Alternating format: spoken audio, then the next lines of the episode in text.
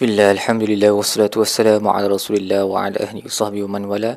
InsyaAllah dalam episod kali ini kita akan membincangkan tadabur bagi muka surat 455 Surah Sad ayat 27 sehingga ayat 42 Baik, bahagian awal muka surat ini Allah menceritakan tentang hakikat ciptaan langit dan bumi bahawa Allah tidak menciptakan keduanya dengan kebatilan.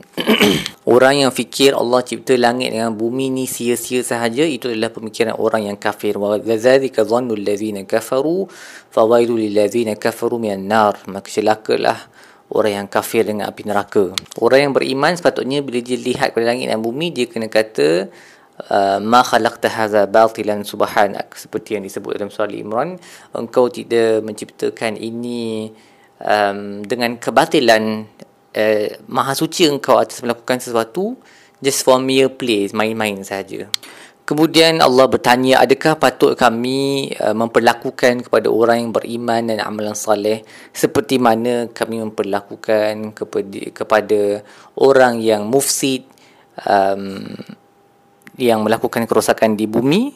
Apakah what kind of uh, thinking is this? Kan macam mana kamu boleh fikir yang Allah akan Uh, bagi semua manusia sama rata pada hari kiamat. Sedangkan jelas ada yang jahat jelas ada yang baik. So semestinya mereka akan diganjarkan mengikut apa yang mereka lakukan. Dan sebab itu Allah sebut kitabun anzalnahu ilaika mubarakun liyadabbaru ayatihi wa liyatazakkara ulul albab. Ini adalah kitab yang kami turunkan kepada yang kami turunkannya uh, kepada kamu wahai Muhammad mubarakun penuh dengan berkat.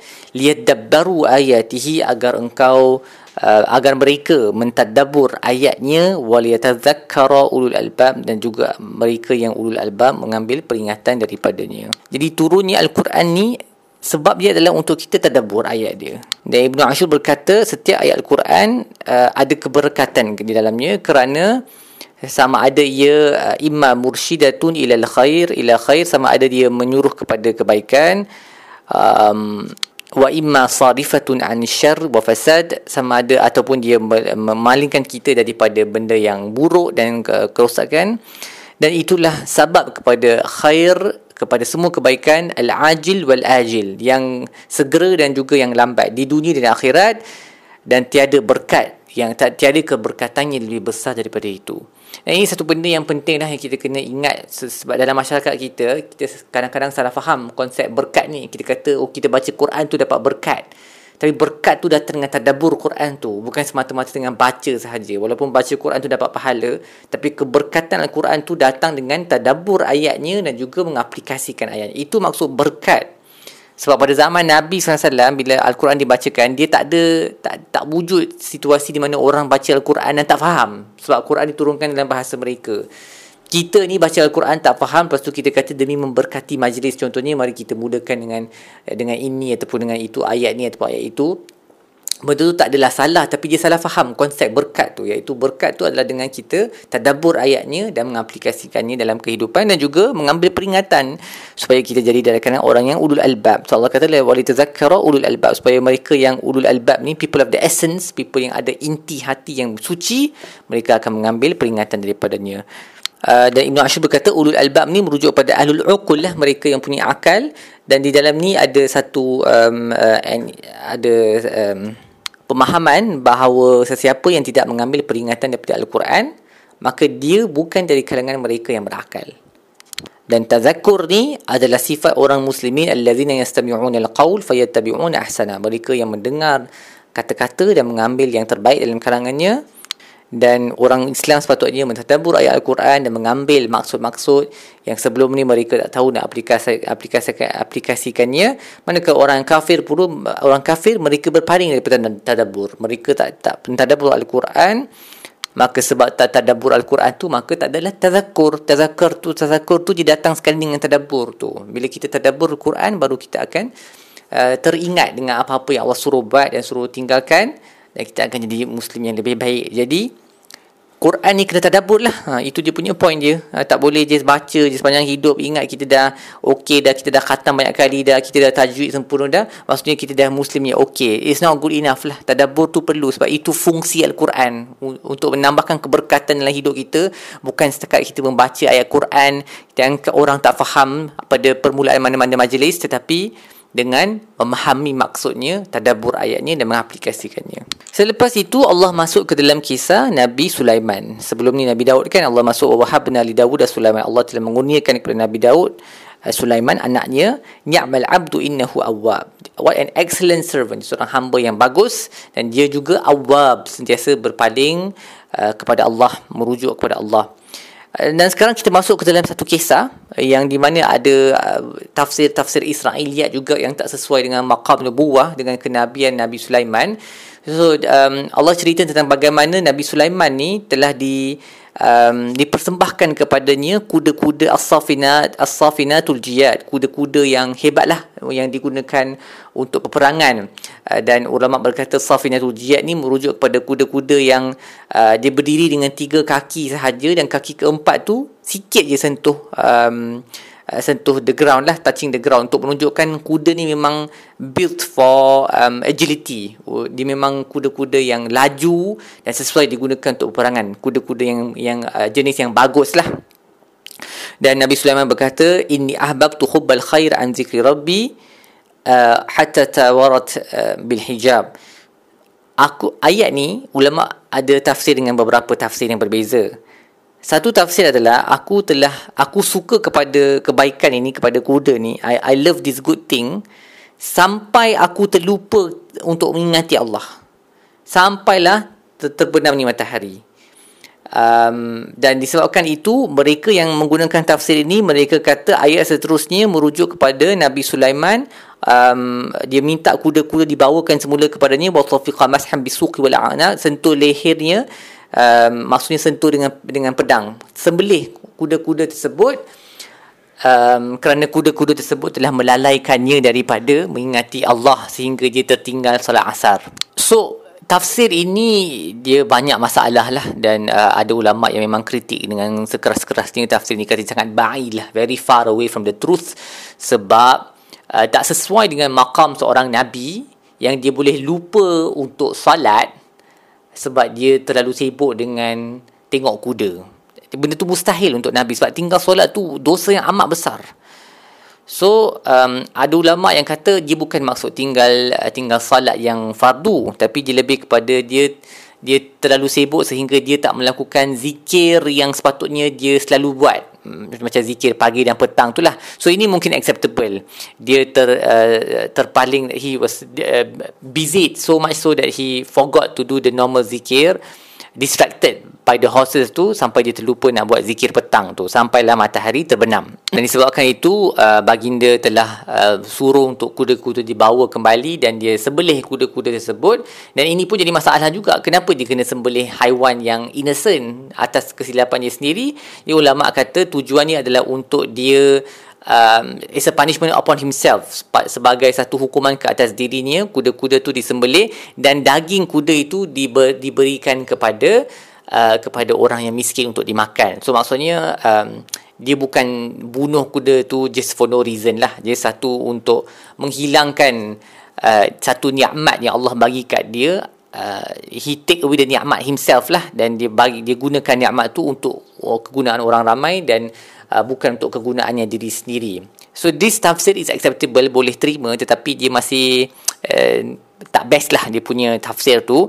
Uh, Dr. Wabah Zuhaili ada mendatangkan tafsir yang juga dibincangkan oleh Imam Al-Razi dan saya rasa ini tafsir yang paling menarik sekali iaitu uh, yang paling sesuai lah paling sesuai dengan maqam buah paling betul iaitu uh, inni ahbabtu hubbal khaira an zikri rabbi aku suka kepada kuda-kuda ni benda yang baik iaitu kuda-kuda ni kerana aku ingat kepada Allah Maksudnya ingat dia kepada Allah lah yang menyebabkan dia sayang pada kuda-kuda sebab kuda-kuda tu akan digunakan untuk jihad.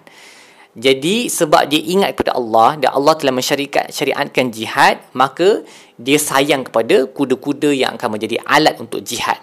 So ini ini ini tafsir yang baguslah yang yang um, sesuai dengan makam nubuah dan tak ada kaitan dengan dia terlupa pasal Tuhan. An zikri rabbi ni maksudnya kasih sayang dia kepada kuda tu lahir daripada uh, ingatnya ingatnya baginda kepada Allah Subhanahu Wa Taala. Dan hatta tawarat bil hijab ni sehingga kuda sehingga um, dia tak ada sebut matahari. Kat sini sebenarnya dia assume ada matahari tu yang terbenam. Tapi perkataan matahari tu tak sebut dalam ayat ni. Jadi apa maksud tawarat bil hijab? Maksudnya sampai kuda-kuda tu terhijab daripada pandangan uh, Nabi Sulaiman. Maksudnya bila kuda tu dipersembahkan kepada Nabi Sulaiman dia nak tengok uh, macam mana hebatnya kuda-kuda ni untuk peperangan. Jadi kuda ni dia banyak kuda ni a lot of horses. Dikatakan Nabi Sulaiman ni ada tentera yang berkuda ni sampai beribu-ribu, okey. Uh, jadi uh, bila dipersembahkan kuda-kuda yang baru ni mereka datang dalam bentuk dia they race lah mereka um, uh, kuda tu berjalan ataupun berlari dengan laju di hadapan dia. Jadi sebab kuda tu berlari dengan laju di hadapan dia, kuda-kuda ni semua, dia mengangkat uh, debu daripada tanah. Dan bila mereka pergi ke jauh sampai kuda tu tak nampak dah. So itu maksud ayat ni bahawa kuda tu begitu banyak sekali uh, dan begitu laju sekali sehingga mereka boleh bergerak laju dan jauh dalam masa yang singkat sehingga um, ter, terhalang daripada pandangan kerana debu yang banyak dan juga jauhnya kuda ni boleh berjalan. Dan kemudian Nabi Sulaiman suruh kuda-kuda ni dibawa kembali dan pergi jauh dah dah buat dia punya show performance tu bawa kembali dan kemudian Nabi Sulaiman mengusap leher dan kaki mereka uh, sebagai um, kemuliaan ke atas kuda-kuda ini dan juga untuk cek sama ada ada apa-apa kekurangan pada kuda-kuda ini yang akan digunakan di medan peperangan nanti. Inilah tafsir menurut Dr. Wahab Zuhaili yang paling uh, sesuai uh, dan paling sahih dengan uh, konteks uh, ayat-ayat ni dan juga maqam nubuwah Nabi Sulaiman. Okay, tak boleh jadi yang Nabi Sulaiman boleh terlupa untuk terlalu sibuk dengan kehidupan dunia uh, sehingga terlupa untuk berzikir kepada Allah uh, ataupun lagi teruk sampai terlupa nak salat uh, kepada Allah uh, salat dia punya salat asar tu uh, ini memang ba'id lah very far away okay, tak, tak mustahil dan kemudian um, Allah berkata walaqad fatanna Sulaiman. Allah Allah telah menguji Nabi Sulaiman dengan dengan sesuatu dan para ulama berkata ayat ni pun ada banyak je punya tafsir. Banyaknya daripada Israeliat juga. Uh, jadi kita ambil yang paling sahih iaitu uh, yang disebut oleh Dr. Wabah Zuhaili dan juga dipilih oleh Imam Fakhruddin Ar-Razi iaitu Nabi Sulaiman ni dikenakan penyakit lah. Dia jadi sakit he became very sick dan dia punya kesakitan tu seolah-olah dia jadi macam sebuah jasad di atas kursi dia. So jasad tu merujuk kepada Nabi Sulaiman sendiri bukan kepada benda lain lah dalam tafsir tu ada sebut dan tak merujuk kepada anaknya yang tak sempurna kepada syaitan dan sebagainya. So kita tolak tepi semua tu kita ambil yang paling uh, sahih uh, yang paling sesuai iaitu ia merujuk kepada jasad Nabi Sulaiman sendiri dan Allah panggil Nabi Sulaiman tu sebagai jasad sebab dalam kalam uh, kalam orang kadang-kadang uh, orang people say like he was like a body with no soul. Macam tu dia seperti jasad yang tak ada roh so jasad tu merujuk kepada Nabi Sulaiman sebab betapa lemahnya dia. Dia jadi macam skin and bone sahaja tinggal tulang sahaja uh, quite a severe disease jadi uh, Allah describe rupa Nabi Sulaiman tu seperti sebu- sebuah jasad yang duduk di atas uh, kursi dia di atas takhta dia tu.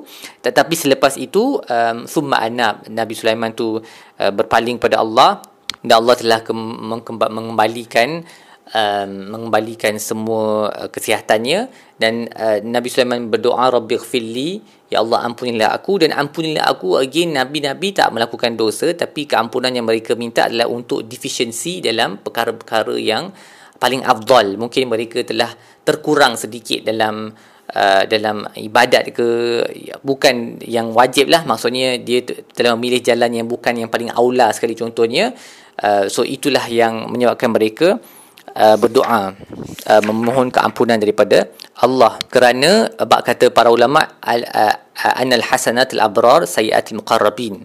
Um, benda yang dianggap baik dah cukup untuk orang yang uh, abrar orang yang akan masuk syurga ni dia masih lagi dianggap sebagai kekurangan bagi orang yang muqarrabin, orang yang paling dekat dengan Allah. So this is a famous phrase lah banyak kali kita jumpa dalam kitab-kitab tafsir li anna hasanatil abrar sayyatul muqarrabin.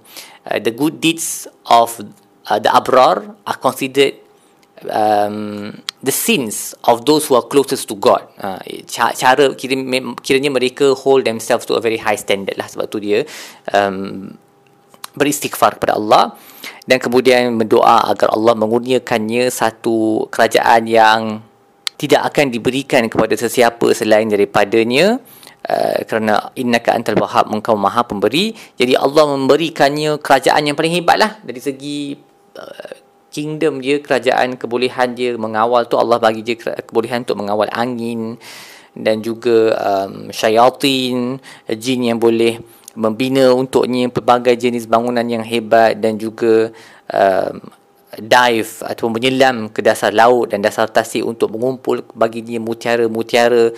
So memang Nabi Sulaiman mendapat kerajaan yang sangat luas dan sangat besar. Angin tu boleh membawanya ke tempat-tempat yang jauh dalam sekelip mata. Se, apa half a day punya sebulan punya perjalanan separuh hari boleh sampai kan.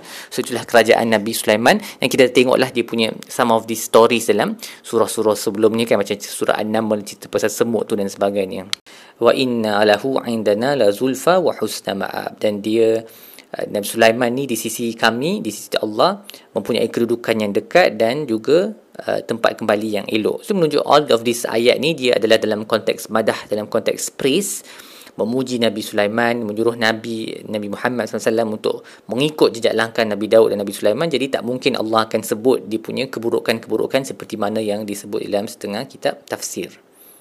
Dan kemudian uh, pada penghujung buku surat ini Allah sebut tentang Nabi Daud.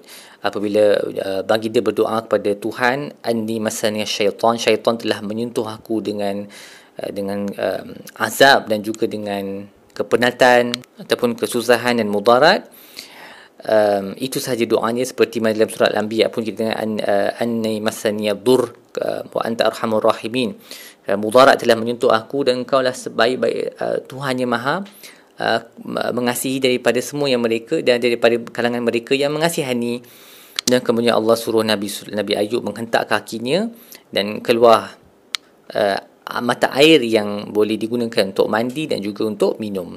Dan Nabi Sulaiman punya cerita ni selalu disebut kisah yang ni khususnya kerana ia adalah um, apa situasi di mana ia uh, tawakul Nabi Ayub tu paling terzahir sekali lah dan uh, untuk satu kita belajar dan contohi tawakul tersebut. Baik, setakat itu saya terdabur bagi muka surat ini. InsyaAllah kita akan sambung episod-episod yang lain. Sallallahu ala sayyidina Muhammad wa ala alihi wa sallam. Alhamdulillah Rabbil Alamin.